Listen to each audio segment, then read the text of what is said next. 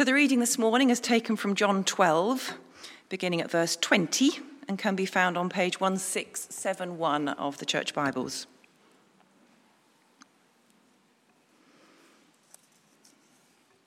John 12, verse 20. Now there were some Greeks among those who went up to worship at the feast. They came to Philip, who was from Bethsaida in Galilee, with a request. Sir, they said, we would like to see Jesus. Philip went to tell Andrew. Andrew and Philip in turn told Jesus. Jesus replied, The hour has come for the Son of Man to be glorified. I tell you the truth. Unless a kernel of wheat falls to the ground and dies, it remains only a single seed. But if it dies, it produces many seeds. The man who loves his life will lose it, while the man who hates his life in this world will keep it for eternal life. Whoever serves me must follow me, and where I am, my servant also will be. My Father will honor the one who serves me. Now my heart is troubled, and what shall I say? Father, save me from this hour? No, it was for this very reason I came to this hour. Father, glorify your name. Then a voice came from heaven I have glorified it, and I will glorify it again. The crowd that was there and heard it said it had thundered. Others said an angel had spoken to him. Jesus said, This voice was for your benefit, not mine. Now is the time for judgment on this world. Now the prince of this world will be driven out. But I, when I am lifted up from the earth, will draw all men to myself. He said this to show the kind of death he was going to die. The crowd spoke up. We have heard from the law that the Christ will remain forever. So how can you say the Son of Man must be lifted up? Who is this Son of Man? Then Jesus told them, You are going to have the light just a little while longer. Walk while you have the light, before darkness overtakes you. The man who walks in the dark does not know where he is going. Put your trust in the light while you have it, so that you may become sons of light. When he had finished speaking, Jesus left and hid himself from them. Even after Jesus had done all these miraculous signs in their presence, they still would not believe in him. This was to fulfill the word of Isaiah the prophet Lord, who has believed our message, and to whom has the arm of the Lord been revealed? For this reason they could not believe, because as Isaiah says elsewhere, he has blinded their eyes and deafened their hearts, deadened their hearts so they may neither see with their eyes, nor understand with their hearts, nor turn, and I would heal them. This is the word of the Lord.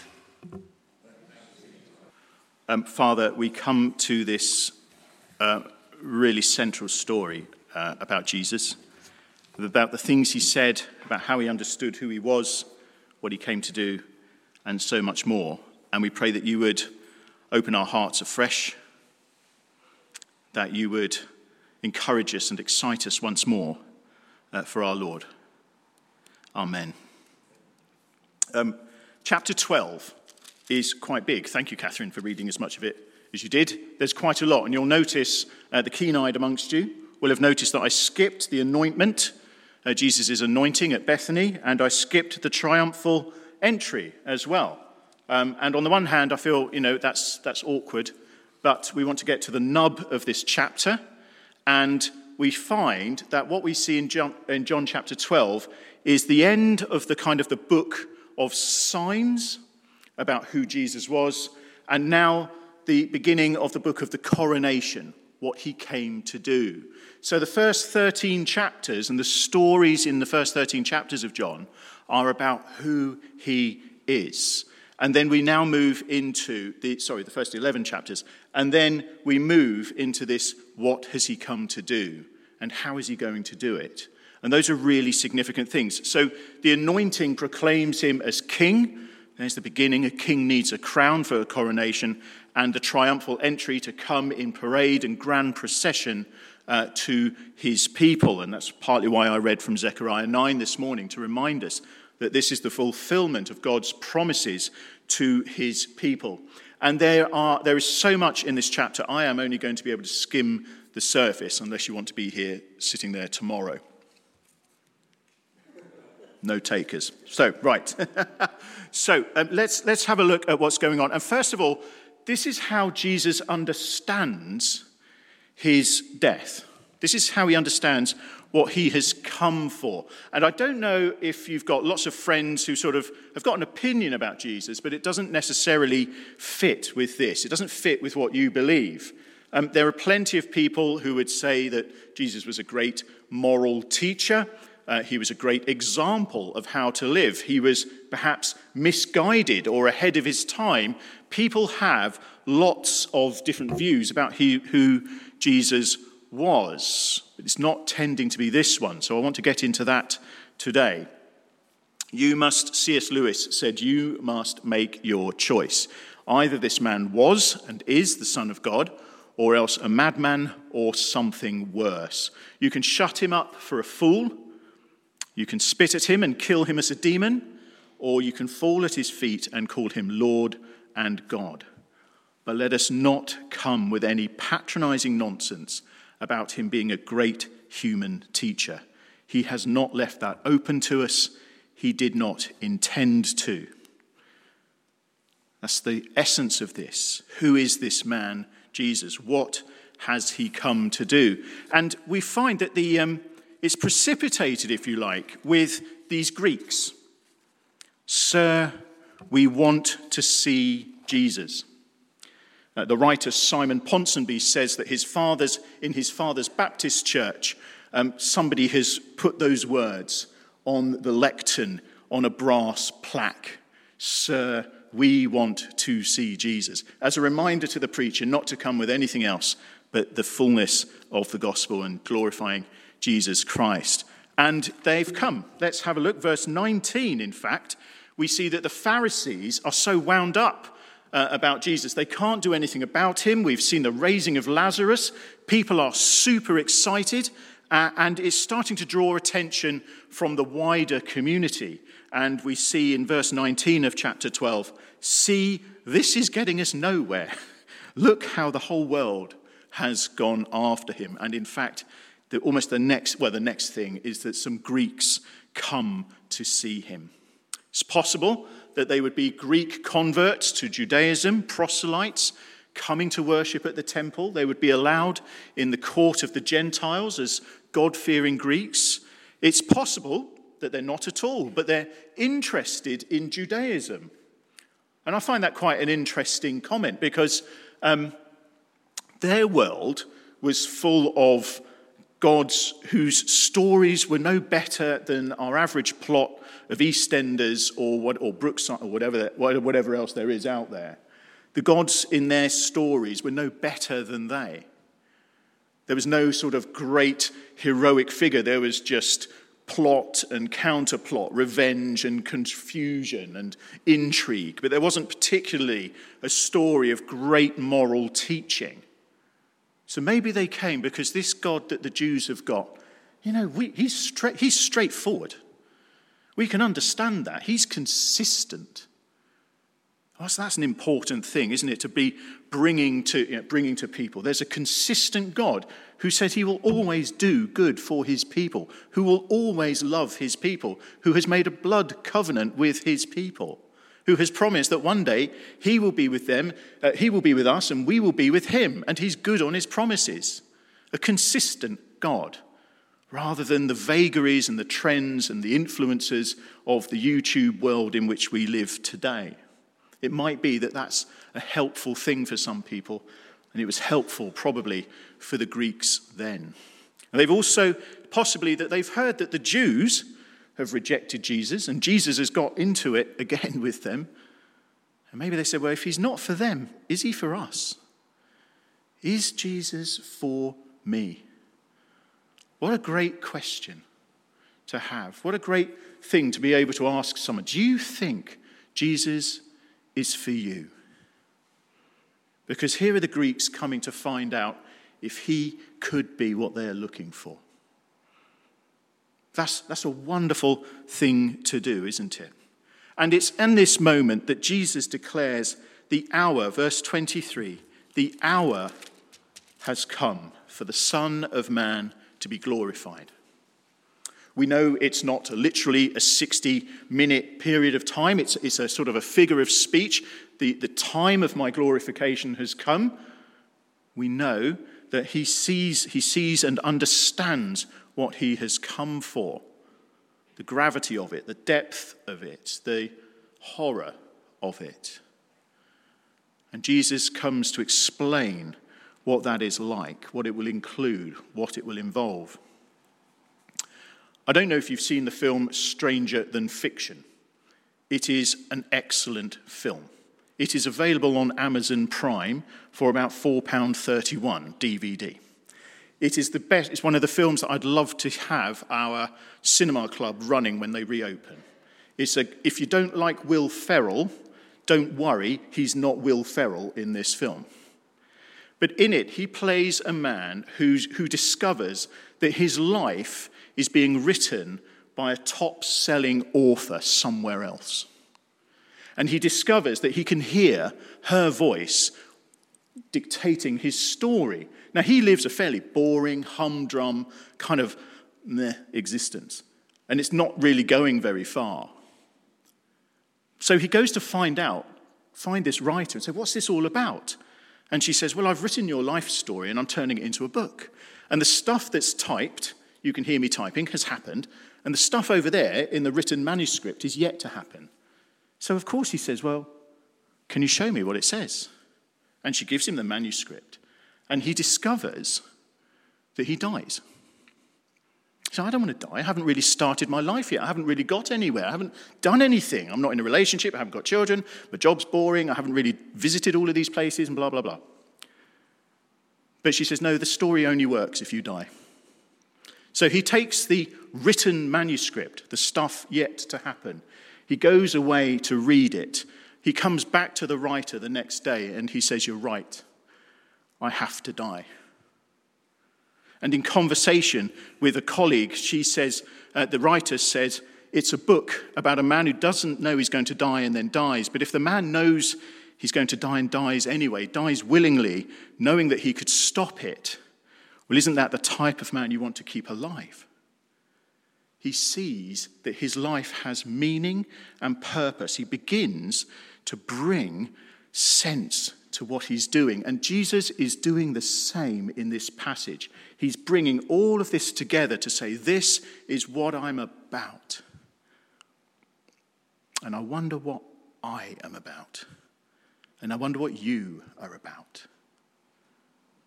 How do we see ourselves? Do we see our, can we see the meaning and purpose that's stranger than fiction, which this book is? in many ways?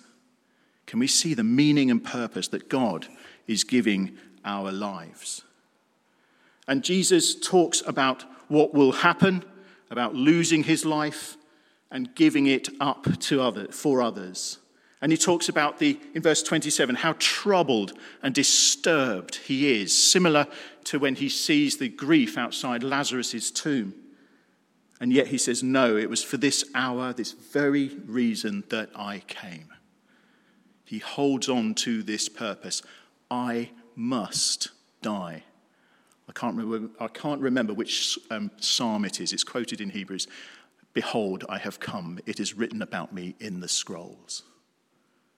Jesus is coming to fulfill his purpose. And so when people ask us, perhaps, perhaps you've never wrestled with this yourself, but when we think about, well, why did Jesus have to die? If he was such a good person, if he was so great, why did he, why did he do it? Why did he not just save himself?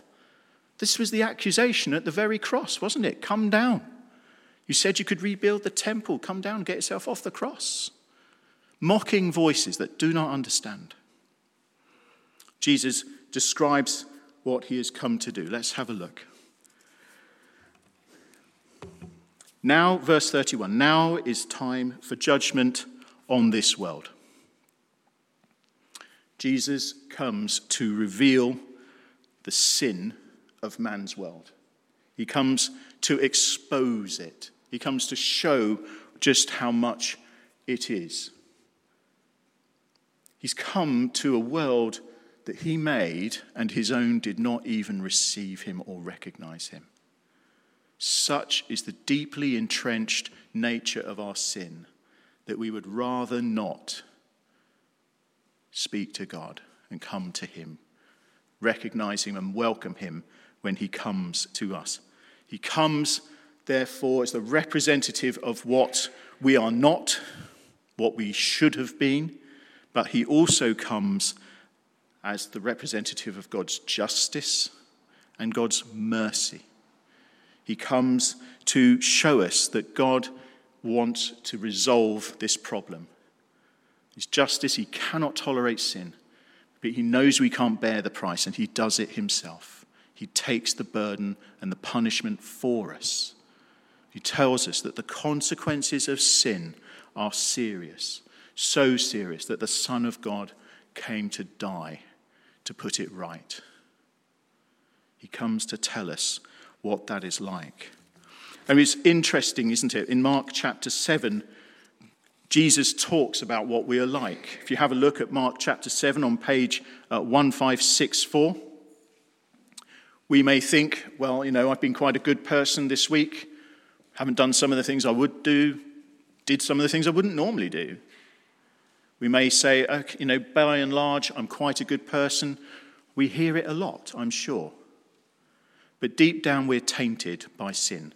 It's as though that we're, a, we're the water system for a house and something rotten has plopped into the tank a dead bird or a rat.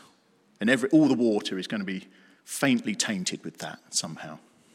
Jesus describes what we're like in verse 20 of Mark 7. What comes out of a man is what makes him unclean. For from within, out of men's hearts, come evil thoughts, sexual immorality, theft, murder, adultery, greed, malice, deceit, lewdness, envy, slander, arrogance, and folly. All these evils come from inside and make man unclean. Jesus knew full well what he was getting into. He knew who he had come to save and what we were really like. We press on. Jesus um, says that the prince of this world will be driven out. The prince of this world will be driven out. We fail sometimes to think, to remember, sorry, that, that spiritual warfare is about moving from darkness to light. And until we've walked with light in, with Jesus, we are in darkness. We are under the rule of the prince of this world. And he has going to be driven out by the power of Jesus, whose perfect obedience substitutes the disobedience of Adam at the fall. That he comes and gives himself, binds himself to God's plan for our sake. And that is something Satan cannot deal with obedience to God. He cannot wrench you from that.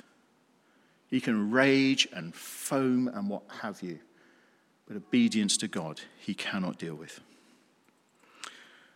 We see also that he will be lifted up, verse 32, when I am lifted up from the earth. We see it in two ways, if you like. It's the, it's the coronation, if we can accept that the cross is a throne, that this is the place from which Christ will rule and reign. It's the place from which he will overthrow darkness disempower sin, assuage the wrath of God against us, bring in a new kingdom. He will come and be lifted up. And his lifting up will be taking on this bloody and blessed, messy mantle that we would shudder to see, and yet it is his crowning. He comes to take that up. But it will also we see this lifting up, this raising up of this king will also, fourth thing, draw all people to himself. The whole world will come to see this. Isaiah talks about people will be in a ghast, kings of nations will stare, horrified of what they've done, of what has happened. But he is drawing all nations to him. Remember that on the cross, King of the Jews, Jesus, King of the Jews, was written in Aramaic, Greek, and Latin, the languages of the world of faith, the world of philosophy and science, and the world of government and legislation. Jesus' rule is over all of those things.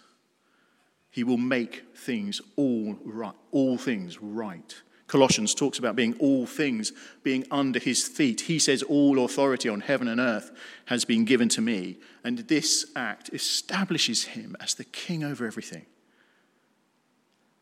He has, and that's good news, I think. Yes?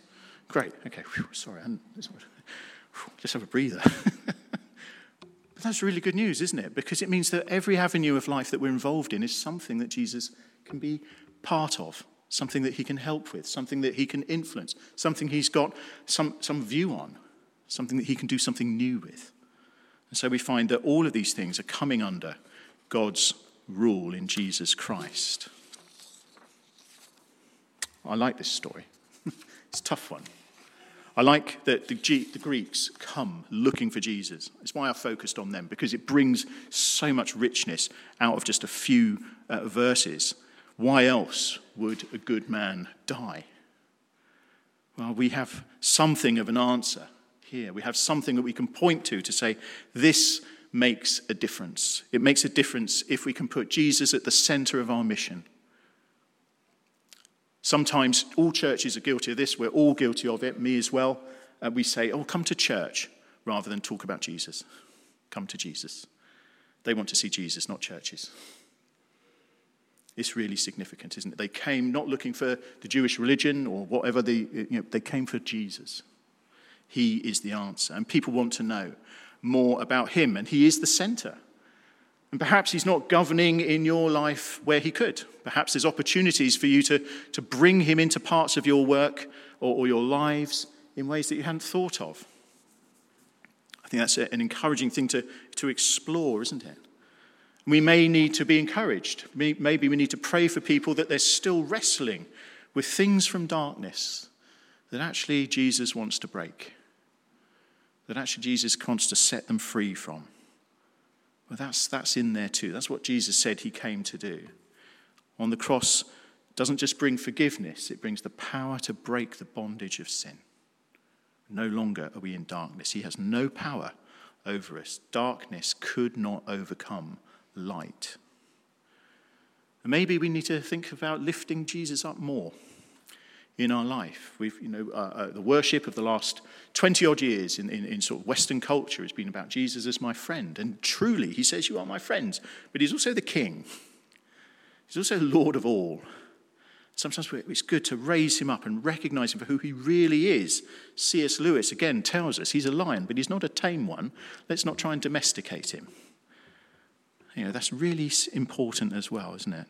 And maybe we need the we might not have the courage of Philip, and we need to bring somebody in like Andrew uh, to, to bring people into understanding who Jesus is, different backgrounds, different understandings of different understandings of how we might be able to present Jesus to people. But I think what stands out for me is that G- the Greeks were drawn to who he was and if he could be for them and I, I wonder if that's, that's the essence of this. That's the essence of mission. That's the essence of what we're, we're about.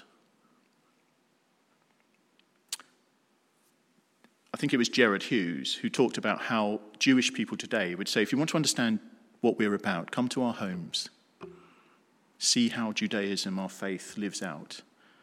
What would we say? Come and see. Come and see what difference it's made to us how it shapes our lives, how it's part of our work, our conversation, our demeanor, our way we treat other people. How does it make a difference? What, how has it impacted us? Where can we draw people so that they will answer that, as the old prophet said? You know, people will see your blessing and ask where God is. You want to be shown the way to God. And there's the draw. That's the challenge. That's the thing for us as people of God today. Shall we pray?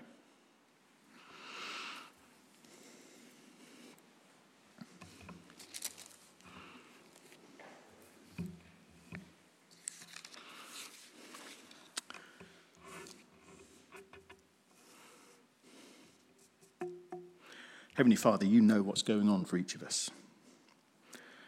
And Father, we pray that you would help us see what difference you can make in each area of our lives. We thank you for those four different ways in which your death changes everything. And we pray that by your Spirit, that power will change us. We pray that we would be conformed more to your likeness through humility, through prayer, through study, through friendship, through courage, through gentleness, through listening. All in your power and all for your glory, Lord. Amen.